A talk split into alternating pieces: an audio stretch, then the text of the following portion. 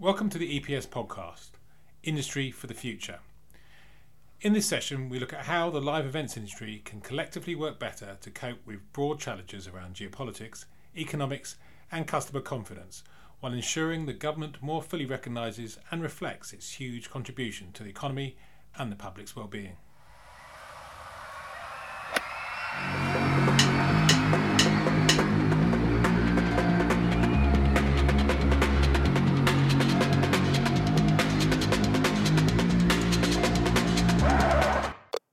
Good morning, and thank you all for coming. Um, this is the uh, first panel of 10 during EPS. Um, we've five today. This is um, this panel is looking at uh, essentially it's titled uh, Industry for the Future. It's really aiming to discuss the uh, headline topics, the big topics that are impacting the live events industry at the moment. Um, so we'll be running through um, what, what people are seeing on a day-to-day basis as being major issues we need to hurt, we need to overcome, but also the issues that we should be talking to government about, we should be lobbying, and we should be getting um, encouraging change. Um, we've got an excellent lineup of speakers. Um, before I introduce them, I just want to make sure that you've all scanned the QR code on the way in.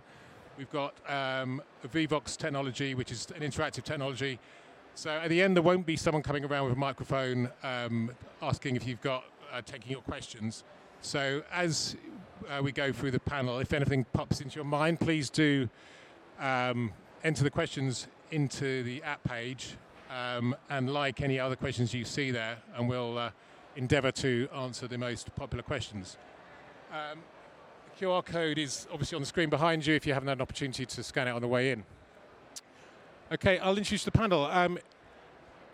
Sacha, um, I'll introduce you all. If you can then just talk a little bit about yourself, just to add a bit of context, because obviously, Sacha, you've got you know, different roles. Obviously, you're co-founder of um, Parklife Festival um, yep. and um, the Warehouse Project. Um, but you're also nighttime economy advisor for Greater Manchester. Um, so, if you can just talk talk us a little bit through what you're doing, really, in that role, particularly, and if, yeah, we can dig into a bit more detail further further through the session. So just like a quick 60 second overview. That would be perfect. Okay, fine. This is like a really weird silent disco, by the way, that was sat in, kind of freaking me out a bit. Um, so, obviously from Manchester, no surprises there. Um, co-founder of the Warehouse Project, and also Parklife Festival, which is now the biggest metropolitan festival in the UK. In 2018, I was asked to take on the role to advise our Mayor, Andy Burnham, in Greater Manchester, um, which I have been doing, and I think we've been making some noise and some success, which we'll probably talk about further down the line. But yeah, that's, that's me. Okay, great.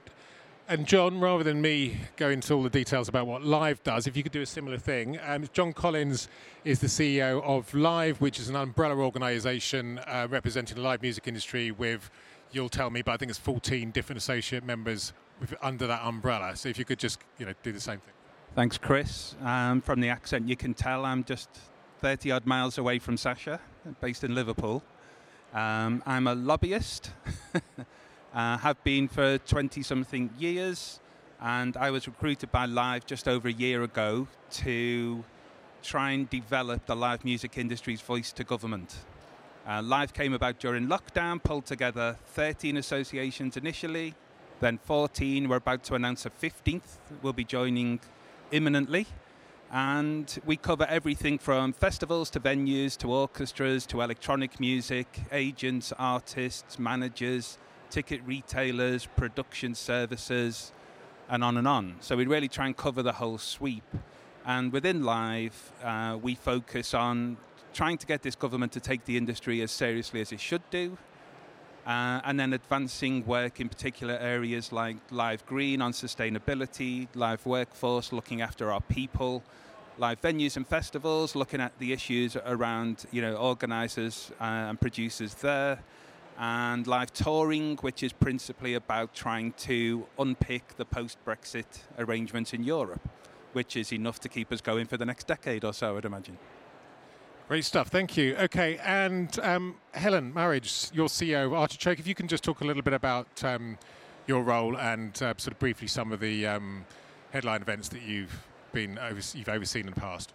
So Artichoke's 17 years old. It's a big, uh, it's a small company that does big events in public space for free for the audience.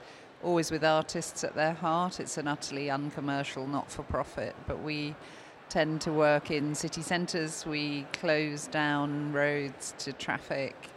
We tend to. What we try and do is imaginatively transform a familiar space by creating a platform for artists to work that then allows the public to feel utterly differently about that space and those people that they share it with. Okay, excellent. And we have Judy Beck, Operations Director from um, the one and only Boomtown Festival. Um, your role is kind of speaks for itself, right? but if you'd like to add a little bit of detail, that'd be fantastic. Uh, yeah, so I'm operations director for Boomtown. Boomtown um, is a fairly well, is a large 66,000 cap. Uh, we've fairly niche show um, on the South Downs National Park near Winchester. Um, we have been running for about well 15 years. This is going to be our 15th anniversary this year. Um, Boomtown, if, if anybody doesn't know it or hasn't been, it, it is a is quite unique. Like I say, it's a very um, it's a music festival, but with a very high um, in, sort of investment in immersive theatre. Um, it is we we build a city. We basically build a city for. I mean, it takes us six weeks to build. We run it for a week, and then we break it all down again. And it's about sort of bringing people into a very very different world. Okay, thank you. Thank you all. Um, so I'll start with you, Judy. Uh, the, com- the, the, first topic I wanted to kind of dig into a little bit was changing customer behaviour post pandemic. Um, not only in terms of people potentially buying tickets later, maybe people buying more or less tickets, but while they're actually at the event and their behavioural patterns um, on site. At Boomtown, the, the, most recent Boomtown, did you see any kind of um, any kind of behavioural changes, or was it pretty much in line with previous events? Um, no, I think I think um, in reality, and we can't downplay it. Really, COVID has ever had a massive impact on on the world and on our world. And um, I mean, I think what what we've seen is that I, would say that this year is probably the first year that we can actually really start to see what that looks like. I don't think last year was really a good reflection of what the world is now. Um, I think we, you know, for us, we did two years of rollover tickets, so we can't, it's really hard for us now to do that sort of backwards forecasting on whether or not we're on track or not on track or, um, and I think people's behaviors are changing. So, you know, there's also the cost of living crisis. People are, are a lot more careful about what they're spending their money on. They're a lot more selective about it. They're thinking about it more. Um, it is a high level cost. Um, the we know that the supply chain issues that we've been having with the staffing issues that we've been having that you know we're offsetting a lot of those costs onto the audience and the tickets um, it's all becoming a little bit it's, it's a different landscape now. I think that's the reality. And in, in audience behavior yes the ticket buying seems to have changed. Um, the behavior when they arrive i think we've got We've got a very different audience. Our audience was already two years older than they were when they first bought their tickets in many accounts. They hadn't had the practice of going to events that they'd have had previously. Uh, we're having to sort of retrain people in how to behave, what their expectations are, like how they're being looked after. I, my feeling is is that what COVID did for people was to give them the space to really sort of start to reflect on themselves, but also it highlighted people's vulnerabilities. And I think that now the vulnerabilities are up there, they are needing more support for their vulnerabilities. So what people want from a mental health support, from a you know the crowd management support, the you know all the sort of the violence against women and girls, a, a lot of it's now coming up to the surface, and that is a lot more communicated and expressed.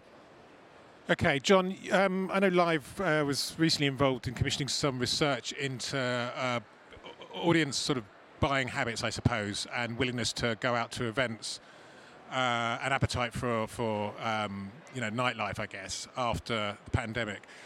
Um, I forget the exact number, but it was something 70 something percent of 18 to 24 year olds were more reluctant to, to go to a live event post pandemic.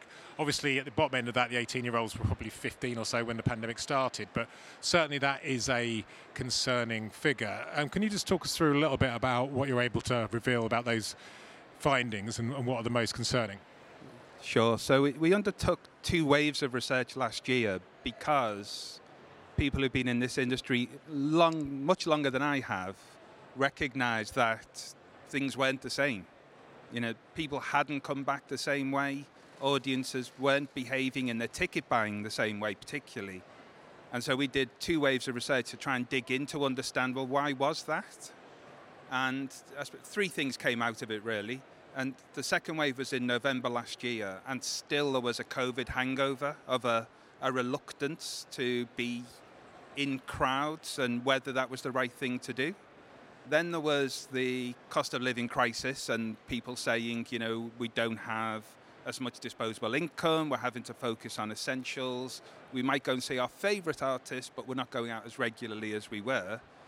And then the third one was this absolute ingrained habit to stay in. And you know, government had said to people for two years, stay at home, stay at home, stay at home. And what government hasn't done for the last two years is say, come out, come out, come out. And we believe that that's what they should be doing. And you're right, 72% of 18 to 24 year olds said they were less likely to go out now compared to lockdown. And that was true across the age groups, it was true across the regions. And, you know, we feel there's a role for government there to do something. I'm not sure what, what you've done in Manchester, Sacha, but, you know, something like Sadiq Khan's team in London, where they've done Let's Do London. And they spent about 11 million pounds on that campaign.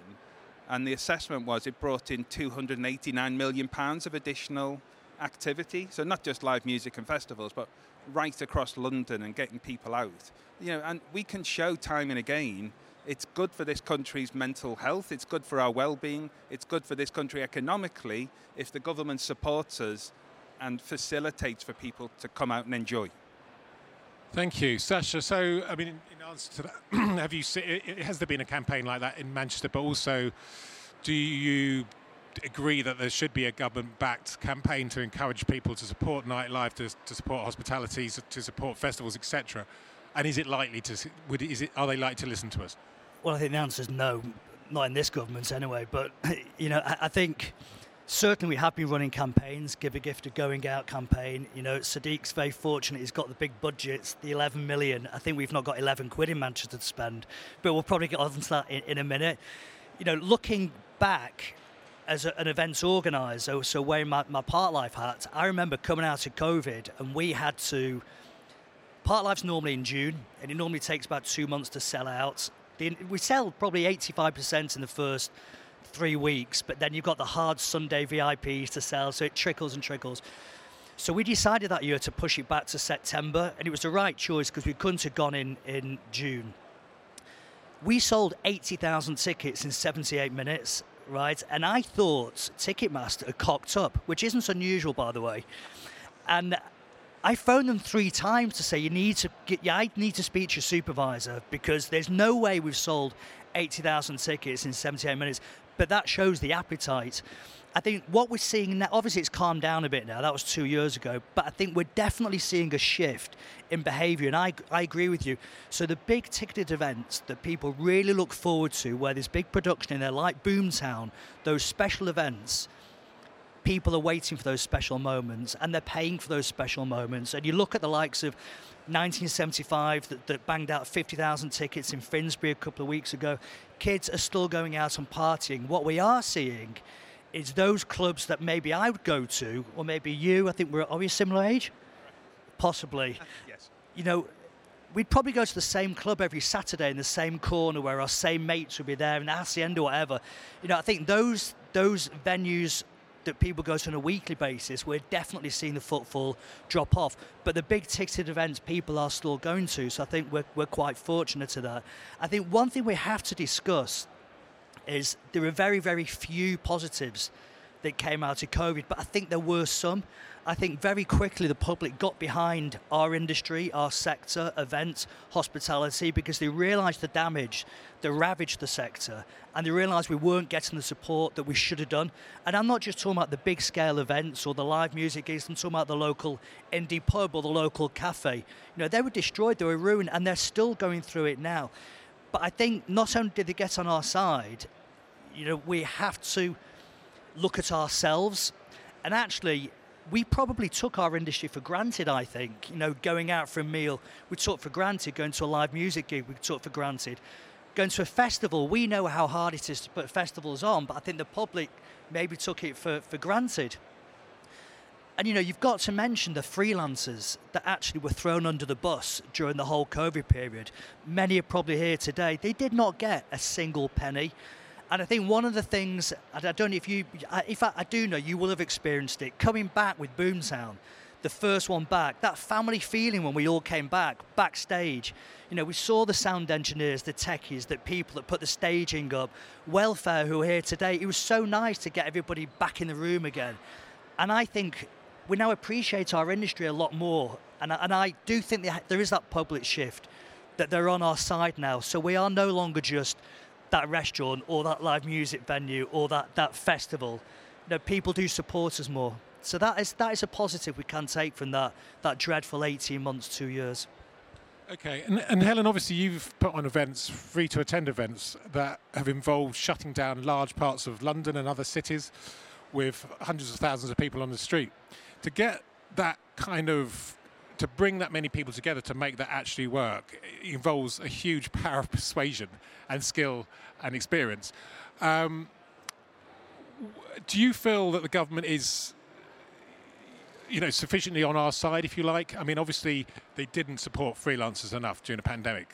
I mean that is that was clear. They did do in the cultural recovery fund and through other means pump a sufficient amount of uh, a large amount of money into the industry but do you feel that, I guess, two questions. Do you feel that the industry is doing enough to persuade government to support us further? And um, how should we go about doing it?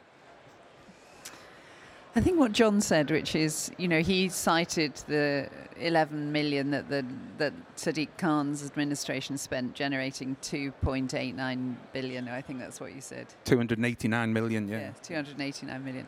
Um, I think we've banded those statistics around for years. I mean, everything I do is free, so we raise the money to put it on.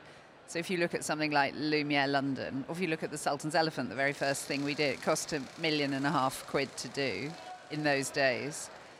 It generated 26 million in ancillary income and inward investment into London over that weekend.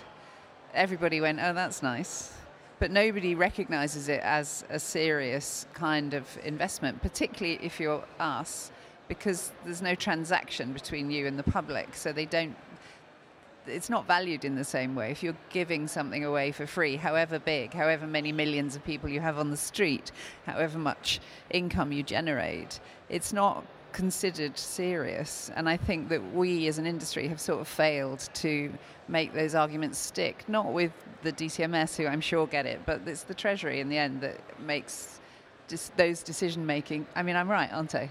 Uh, if you can't persuade the Treasury of the value of what you're doing, you're done for. No, no, you, you, you go into DCMS to talk about anything, and they immediately say, well, if you're talking about touring, that sits in DFT or the Foreign Office or. Yeah or Department of Business and Trade. If you're talking about They're visas, sort of, it's, it's a bit like going to your GP, going to the DCMS. You know, they just they just yeah, send you off to a specialist to somewhere else, and the specialists have other priorities. So, I, do I think we've done enough? No. How to do it? I think we're not. I think we're not very sophisticated in the way that we do. If you look at the way that science or other industries lobby, employ people like Jon, you know, are really in there um, fighting the cause. I think that we we don't do it. We just we're just sort of polite and kind of a bit whingy. And I think making those harder. Am I wrong? No, I, I, I, I think the answer to your two questions, Chris, are no and no. No, the government doesn't take us seriously, and no, we haven't done enough.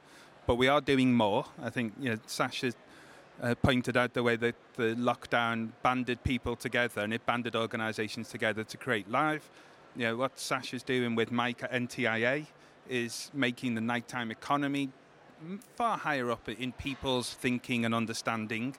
Um, but you, you, even within music, what we're doing is dwarfed by the record labels. So you've got to try and fight with because them. Because it's all about common. I mean, I'd be really interested to know whether any politician is coming to this. This whole. Mm.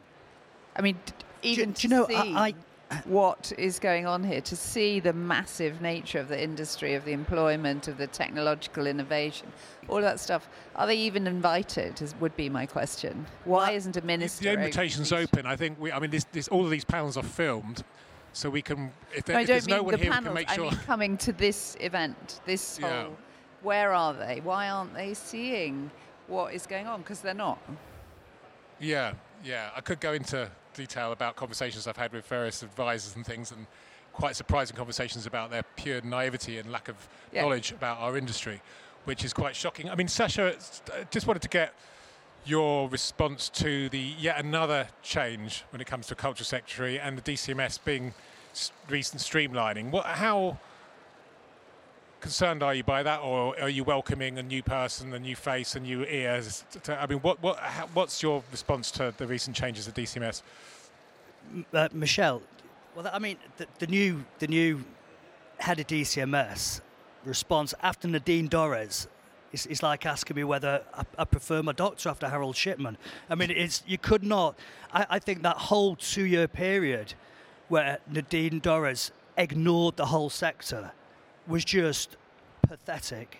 It was an absolute insult to us, and I don't want to make this political, but I actually Oh, go on.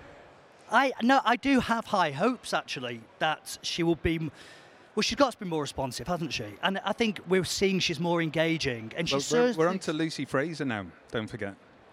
This what? Sorry, We're on Lucy Frazer now, not Michelle Donelan. brilliant. She's- We've moved on already then. yeah, yeah. Right. With 13 in 13 years. Five Well, I think in eight I think that something? actually shows what they how where they regard the industry, and I, and I think you're right. You know, where are the politicians?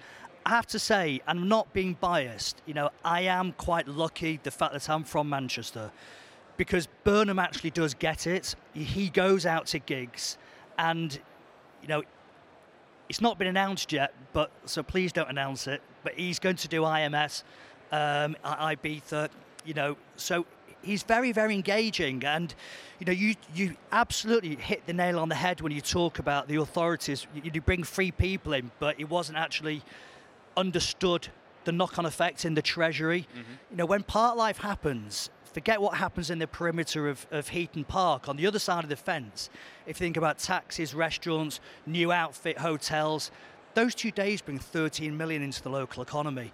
Warehouse project brings 17 million into the local economy. And I think in Manchester they understand that, and I think that's why possibly we're, we're seeing slightly higher up the pecking order than, than other cities. Um, you know, and I bang, you know, I will go back to the Hacienda days when the whole world was looking at what was going on in, in Manchester at the time. And this was before everyone was looking at Berlin or Barcelona or Paris. You know, the music that was coming out of Manchester. Uh, we were in Cream at the time, but you know. Pardon? I was in Cream at the time. Well, you were a bit behind us then, weren't you? But you know, Factory Records, New Order, James, Happy Absolutely. Mondays. Everyone was looking at what we were wearing. The council, Manchester City Council, actually understood how important the tourism was at that point. It was a real stepping stone for the city, and I think it's still being recognised now. They've always supported us, and I realise I'm in a very fortunate position when I speak to colleagues around the country. You know, they are banging their head against a brick wall because you're right. People in power are not understanding the importance of what our industry does. During the pandemic, so I was going to. Uh, sorry, just one second. Um, I was just going to say, during the pandemic, one positive thing was the launch of Live. It was the way that the industry came together collectively and started to, to communicate with a single powerful voice, or certainly much more powerful voice than before when you had lots of disparate, disparate different associations. But sh- I, would you say that there's still, obviously, there's still a need to kind of have a more powerful voice, but to get that more powerful voice, do we need to come together as an industry in other ways? Is there enough statistics out there? Um, so that's questions for you, Jon, and then I'll come straight to you afterwards, Judy. Sorry. there's not enough data by far, that's for sure. So, you know, Live's gone through a, it sort of sprung up during the white heat of lockdown. And, you know, nothing binds people together like a common problem, a common challenge, enemy. And so that, that created collaboration with across those live music associations that hadn't been there before. I came in last April with the brief to try and turn what was in essence a, a pressure group with a fighting fund into a fully fledged representative body for our sector in the same way that UK hospitality and Kate represents the hospitality business. And we are building towards that, but we are still quite some way off. And, and data is one of the areas where we are particularly lacking. It really frustrates me that I can't today go, this is how many live music venues there are in the UK. This is how many live music festivals there are in the UK. Never mind getting into then wider events and the creative and broader cultural sectors. And without those numbers, you're, you're always starting from a weaker position, particularly when you move from DCMS through to Treasury, because then it's all about the data. So we're, we're having a big push at the moment through our sort of live insight stream to pull together half a dozen different data sources, which should allow us to have a much more robust view of how big is this industry, what's its value, what's its employment, what are the trends. And if you can just start communicating those on a monthly, quarterly basis with a big annual report, you will seep into the psyche of the officials and the policymakers. But we've just talked about the churn. You, know, you, you don't have to make your case once, you have to make your case a hundred times because people change, people move on. And it's a continuous process. And what we need to do as Live is demonstrate enough value to those 15 associations and the members within them that they will keep supporting, even though we don't have that immediate crisis right in front of us, so that we are there to try and win on in different policy areas. And then if the next crisis happens, we're not caught on the hop the way we were a few years ago. Okay, thank you. Sorry, Judy. Um, yeah, I just kind of wanted to pick up on, on what Helen said about us appearing whinging and moany, and um, and, and, the fact that I think it's it's really interesting about sort of us saying, where are the politicians? Where are they? Why are they not seeing us? Um, when up until COVID, as an industry, I feel I may be right in saying that as an industry, we've tended to try and keep our heads down we didn't really want to be up there. We didn't really want people paying massive amount of attention to us in a way. We want to be able to do our thing. We don't want to be over-regulated. We will do the things that we need to be doing to be compliant with the law, that kind of thing. But it's like, you know, we are always on the edge of a little bit risky. You know, if, if well, certainly from a festival's point of view, um, we do that in a very, well, most of us try and do it in, a, in quite a sort of well-managed way. But as soon as you start sort of exposing you know the fact that people take drugs at festivals the fact that there is sort of alcoholism the fact that you know we have you know acts all kinds of things going on is like as soon as we were we came together we then came in front of the select committee then they did a real focused attention in onto events and festivals and then they start really digging in and they start really asking the questions and it's like well actually do we really want them to? I think it's how we engage really is like what do we need to move forwards? What do we need to be focusing on? But not so much a kind of like, oh, woe is us. I mean, I think, I think we were really shocked as an industry at how quickly they could lose us. Like the like the first to go and the last to come back, and it's like you know we'd got fairly comfortable over the years. I would say that it's like, of course, events happen because people want to go to events because this is like this is what society does. They like to come together. They like to celebrate. They want, if they don't do that, I mean, the pandemic showed, if you don't put it on, they will find a way to do it anyway. People did still have raves in the woods. You know, it's like people need to come together to celebrate. We feel that need. Therefore, we had a sort of rather heightened arrogance, I think, around how important we are in the world. Um, and then we were shocked at how actually we weren't, or we could just be taken away. You know, and, and then we sort of got a little bit like you say, sort of whingy moany, why aren't you supporting us? Why aren't you seeing us through? Where isn't the money?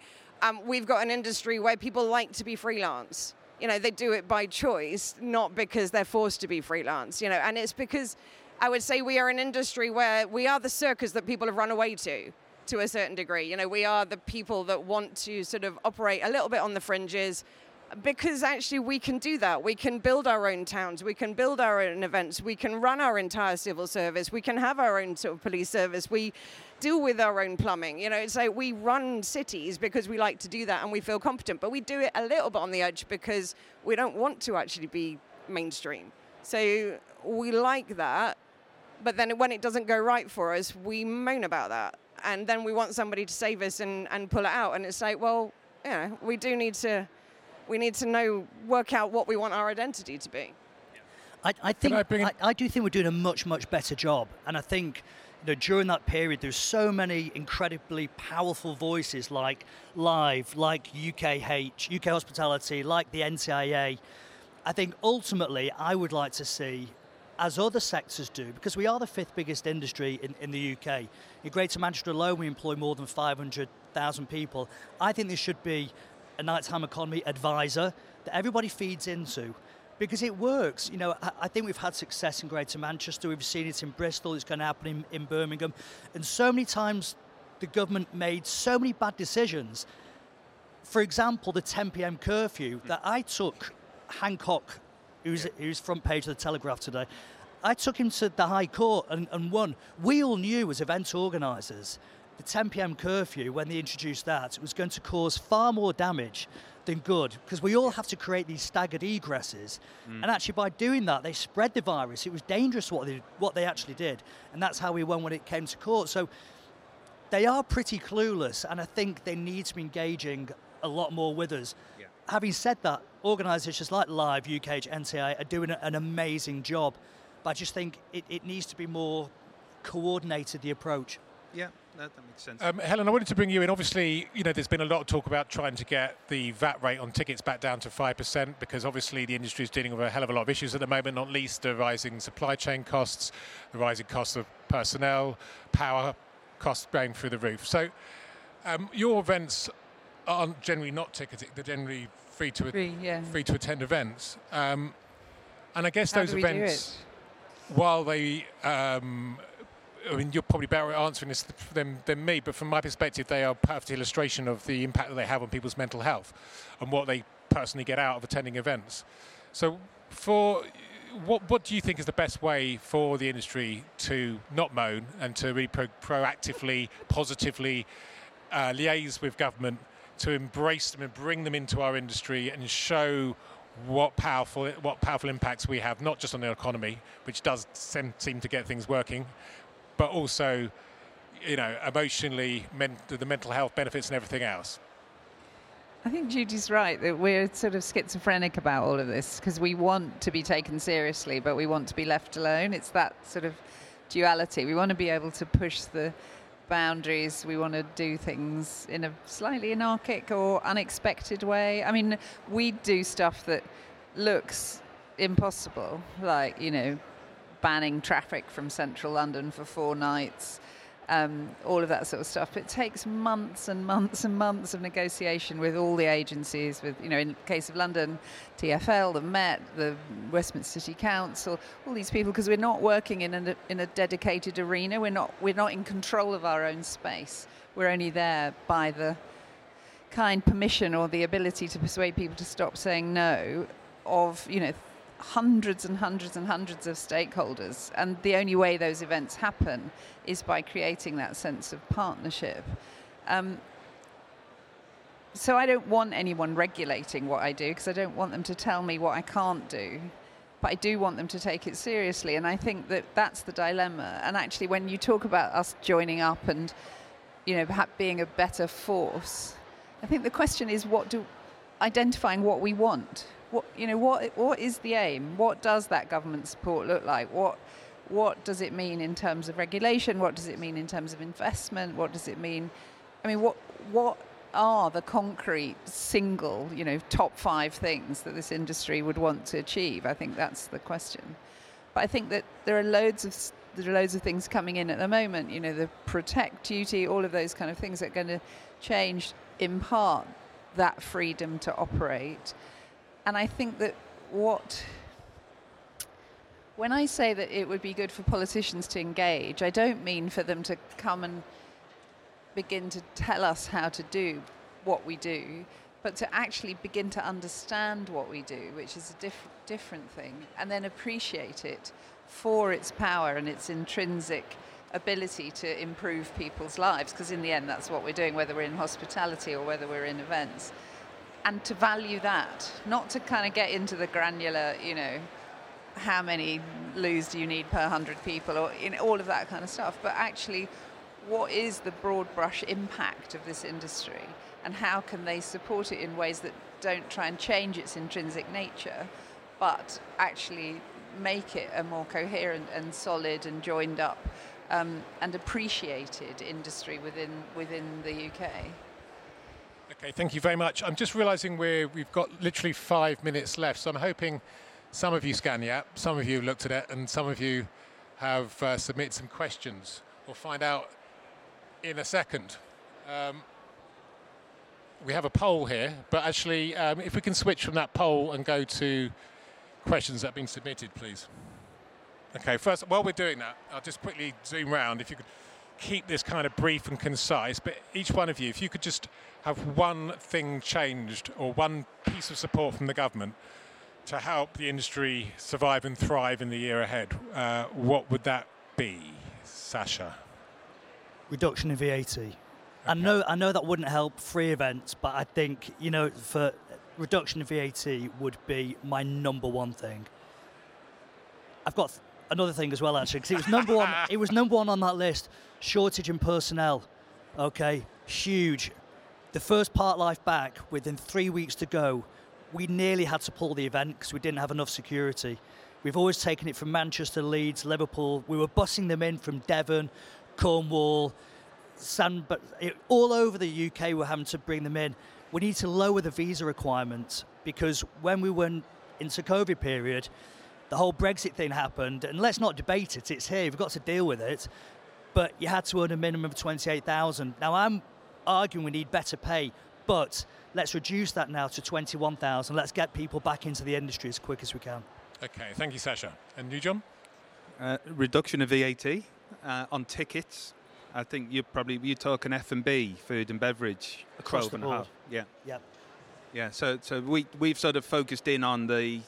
There was a five percent VAT rate on tickets during lockdown. Bring that back. It puts us in line with Europe. It allows us to do more. The cultural argument doesn't really work with this government. So it does become about numbers, and everyone's quoting great numbers of what gets put into the local economy. And you know, the National Arenas Association worked out that roughly speaking, every 10,000 people who go to an arena show, a million pounds into the local economy, about 100 pound a head spent in that local economy. You then talk to agents and promoters about tour programming and event programming, and yeah, at five percent, those extra arena shows would happen. They would do Aberdeen, they would do Leeds as well as Manchester. They do an extra night in London.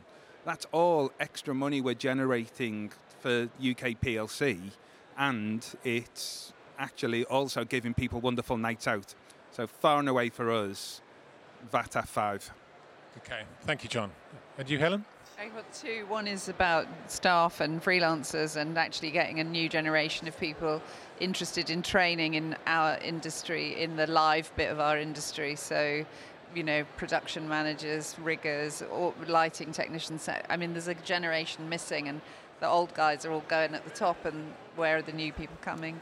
And the second one is that the government have these tax reliefs which help the, certainly the cultural industries, so theatre tax relief, museums, galleries, exhibitions tax relief. That one particularly is on a sunset clause, and they're going to close it in the spring of 24 next year. And it makes it makes a 20 million pound difference to uh, galleries and exhibitions across the country. So those tax reliefs need to be continued. And in the pandemic, Rishi Sunak put up the percentage that you could reclaim against your production costs from 16 to 45%. He's put it down again to 60. It needs to be at the top level. Okay, great. And you, Judy? Um, what Sacha said. It's a bit tough when you've had three people. but it's it's true. I mean, the reduction in VAT, um, uh, reducing the price, it has major impact across everything, and being able to sell tickets, um, and the staffing is just the biggest problem that we've got. And I think for the employ for the for the freelance as well, you know, and I went back to what I said before, they got no support, hardly any support at all during that period. And then just as we reopened, they introduced IR35, which was another kick in the balls for them. So I would say look at IR35 again, maybe drop that. Great stuff. We could go on. There are other things that I would have liked to have raised, but we have run out of time. So it doesn't look like. Are we going to see? It doesn't look like we're going to see the questions, unfortunately. But I'm sure I'm hoping these guys will be around for a little bit of time. So if any of you have uh, any questions, I'm sure Questions be have appeared, Chris. happy to. oh, hell, here we go. Okay. But not the answers. Um,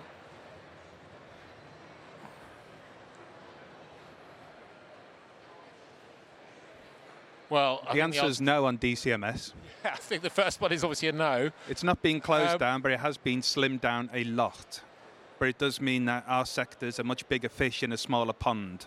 So we should be able to get more ministerial headspace. But then you've got all the challenges of how much clout does DCMS then have elsewhere. Does it mean that the same focus is still? As it uh, does it mean that the same amount of personnel and the same focus is going to be, you know, in place but stronger on the on the new slimmed down version of DCMS, or will they actually be losing focus? Do you think as a result? No, no, it should. You know, the digital has moved over to the new department, so roughly speaking, they've got half the focus they had. And now they may lose ministers, but at the moment it doesn't look like they are. So it does sound like there will be more people with more time to listen to us. Okay, that's good. Okay, um, I'm going to have to end it actually, unfortunately, because I've got another panel in 15 minutes, which I hope you will stick around for. Um, it's on Operation London Bridge. It's uh, going to be a fascinating look behind the scenes at what went on at uh, what was um, a very sad but uh, remarkable event in terms of what the live event industry achieved at incredibly short notice. Um, even though some people were preparing for it for 20 years, I found out. But um, so do stick around for that. I'd like you to show your appreciation, if you don't mind, for this for this panel. I think it's been a very interesting conversation.